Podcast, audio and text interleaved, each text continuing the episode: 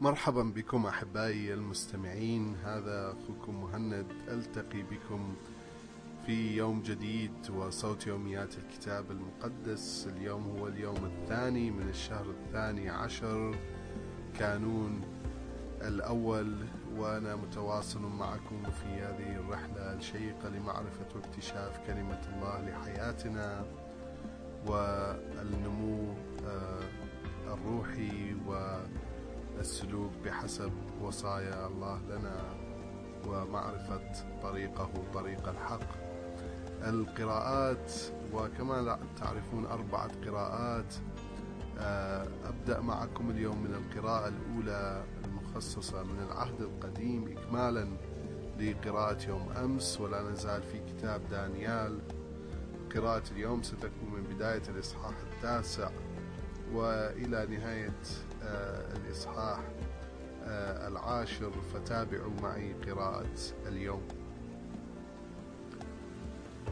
في السنة الأولى من حكم داريوس بني أحشويروشا من ذرية الماديين الذي اعتلى عرش مملكة الكلدانيين. في السنة الأولى من ملكه أدركت أنا دانيال من دراسة الأسفار التي دون فيها وحي الرب إلى إرميا. إن عدد السنوات عفوا التي قضي بها على خراب أورشليم هو سبعون سنة. فاتجهت بنفسي إلى السيد الرب أبتهل إليه بالصلاة والتضرعات والصوم وارتداء المسوح والتعفر بالرماد. وصليت إلى الرب إلهي واعترفت قائلا أيها الرب الإله العظيم المهوب حافظ العهد والرحمة لمحبيه وعاملي وصاياه. إننا أخطأنا وأثمنا وارتكبنا الشر وتمردنا وانحرفنا عن وصاياك وأحكامك. ولم نسمع لعبيدك الأنبياء الذين باسمك أنذروا ملوكنا ورؤساءنا وآباءنا وجميع شعب الأرض. لك أيها السيد البر ولنا الخزي. كما هو حادث اليوم لرجال يهوذا ولأهل أورشليم ولسائر بني إسرائيل القريبين والبعيدين المشتتين في كل البلدان التي أجليتهم إليها عقابا لهم على ما اقترفوه من خيانة في حقك. فلنا أيها السيد الخزي نحن وملوكنا ورؤساءنا وآباءنا لأننا أخطأنا إليك. إنما للرب إلهنا الرحمة والمغفرة لأننا عصيناك. ولم نطع صوت الرب إلهنا لنسلك في شرائعه التي أعلنها لنا على لسان عبيده الأنبياء. قد تعدى كل شعب إسرائيل على شريعتك وانحرفوا فلم يسمعوا صوتك فسكبت علينا اللعنة وما أقسمت أن توقعه بنا. كما نصت عليه شريعة موسى عبد الله لأننا أخطأنا إليك. وقد نفذت قضاءك الذي قضيت به علينا وعلى قضاتنا الذين تولوا أمرنا. جالبا علينا وعلى أورشليم شرا عظيما. لم يحدث له مثيل تحت السماء.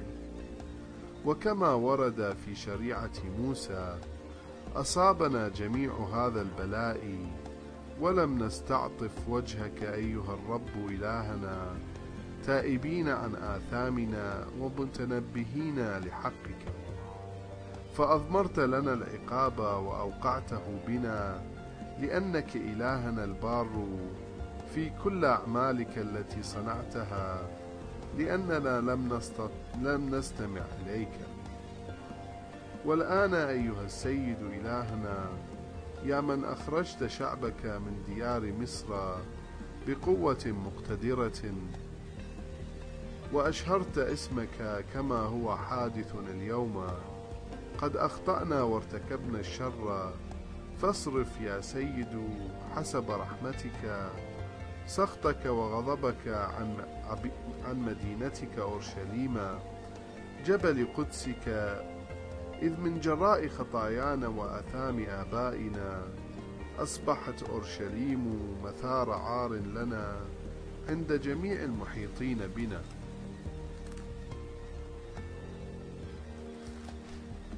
فأنصت الآن يا إلهنا إلى صلاة عبدك وابتهالاته. وأضئ بوجهك على هيكلك المتهدم من أجل ذاتك. أرهف أذنك يا إلهي واستمع وافتح عينيك وشاهد خرائبنا والمدينة التي دعي اسمك عليها.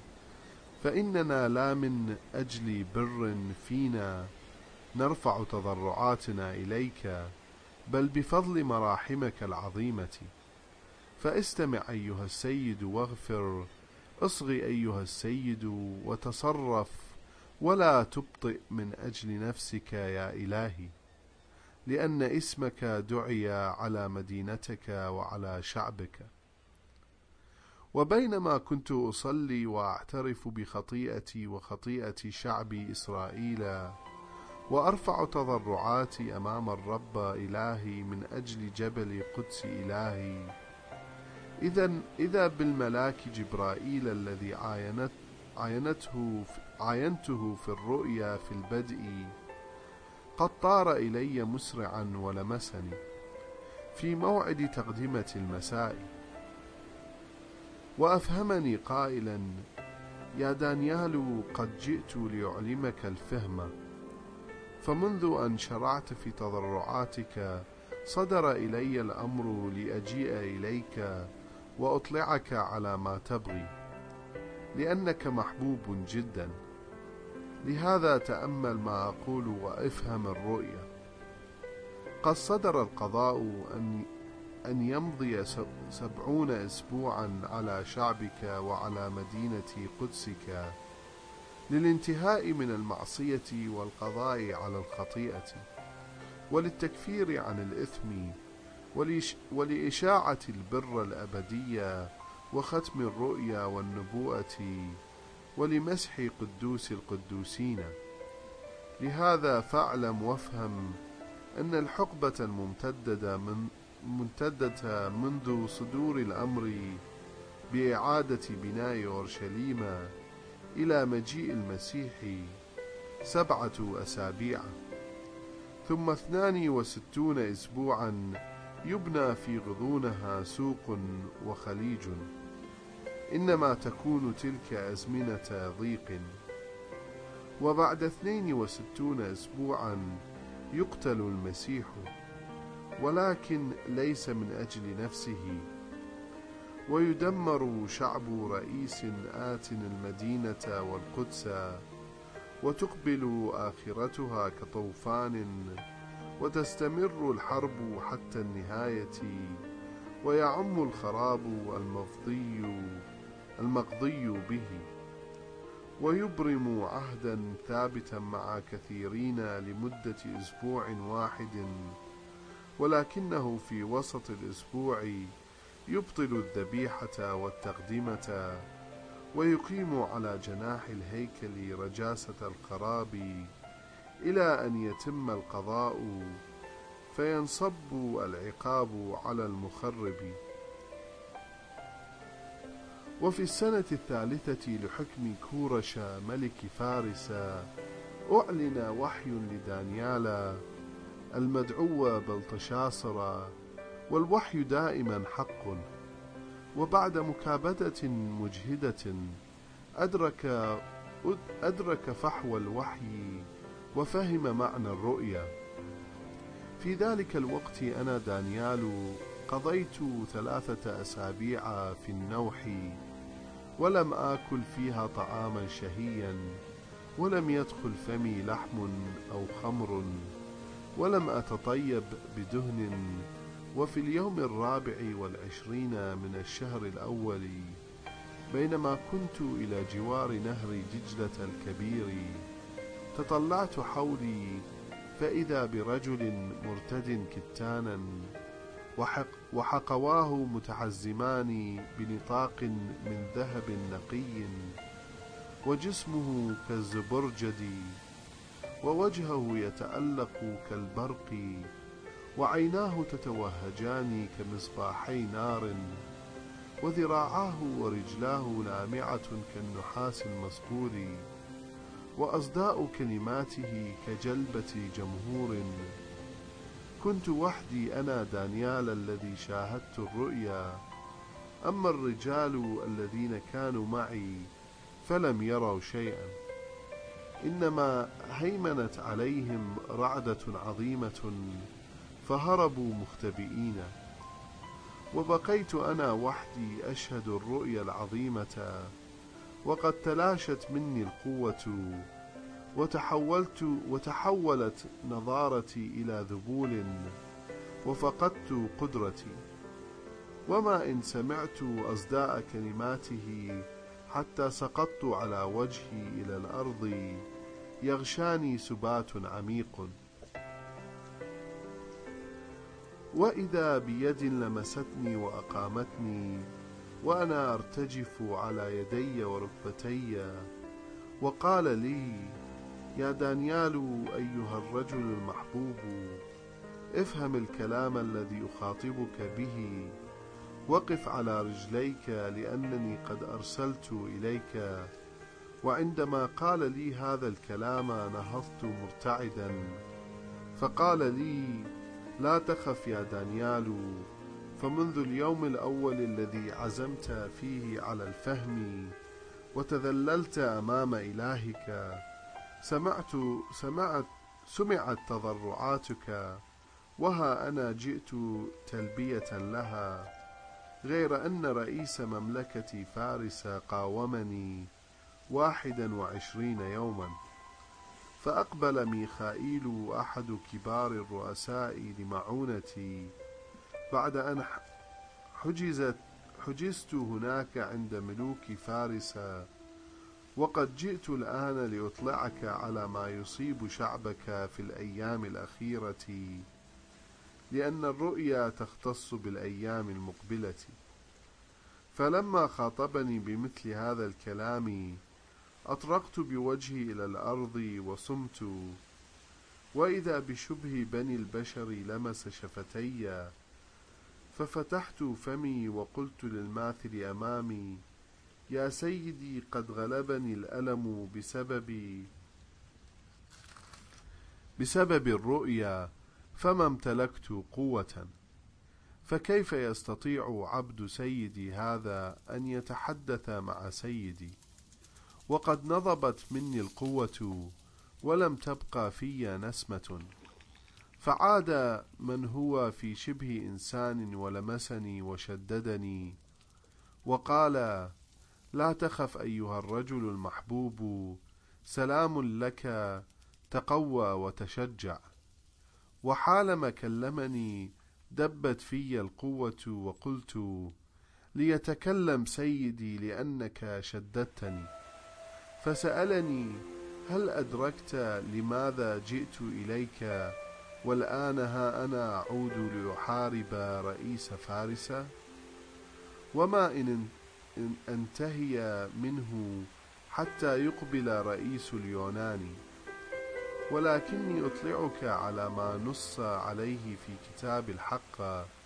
ولا أحد يؤازرني ضد هؤلاء سوى حارس شعبكم الملاك ميخائيل. فقد سبق لي في السنة الأولى من حكم داريوس المادية أن آزرته وشددته. آمين. أحبائي المستمعين هذه كانت القراءة الأولى اليوم من العهد القديم كتاب دانيال. قرأت لكم عن صلاة دانيال وتضرعاته إلى الرب ليغفر لشعبه وله ولأورشليم وعن عن معنى السبعين أسبوعا ومعنى رؤية الرؤيا التي رآها دانيال و عن حديث الملاك مع دانيال وكل هذه التفاصيل. أنتقل بكم الآن إلى القراءة الثانية اليوم من العهد الجديد من الإنجيل فتابعوا معي. القراءة اليوم من العهد الجديد ستكون من رسالة يوحنا الأولى من الإصحاح الثاني بداية العدد الثامن عشر وإلى نهاية العدد السادس من الإصحاح الثالث فتابعوا معي. أيها الأولاد اعلموا أننا نعيش الآن في الزمن الأخير. وكما سمعتم أنه سوف يأتي أخيرا مسيح دجال. فقد ظهر حتى الآن كثيرون من الدجالين المقاومين للمسيح. من هنا نتأكد أننا نعيش في الزمن الأخير. هؤلاء الدجالون انفصلوا عنا لكنهم في الواقع لم يكونوا منا. ولو كانوا منا لظلوا معنا.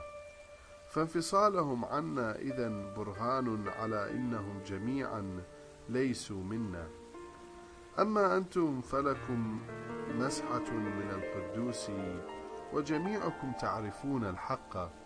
فأنا أكتب إليكم ليس لأنكم لا تعرفون الحق بل لأنكم تعرفونه وتدركون أن كل ما هو كذب لا يأتي من الحق. ومن ومن هو الكذاب؟ ومن هو الكذاب؟ إنه الذي ينكر أن يسوع هو المسيح حقا. إنه ضد ضد للمسيح ينكر الآب والابن معا. وكل من ينكر الابن لا يكون الآب أيضا من نصيبه. ومن يعترف بالابن فله الآب أيضا. أما أنتم فالكلام الذي سمعتموه منذ البداية فليكن راسخا فيكم. فحين يترسخ ذلك الكلام في داخلكم تتوطد صلتكم بالابن وبالآب.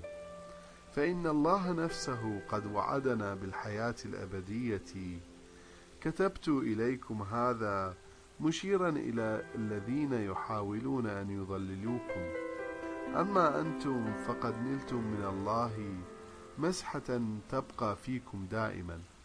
ولذلك لستم بحاجة إلى من يعلمكم الحق فتلك المسحة عينها هي التي تعلمكم كل شيء وهي حق وليست كذبا.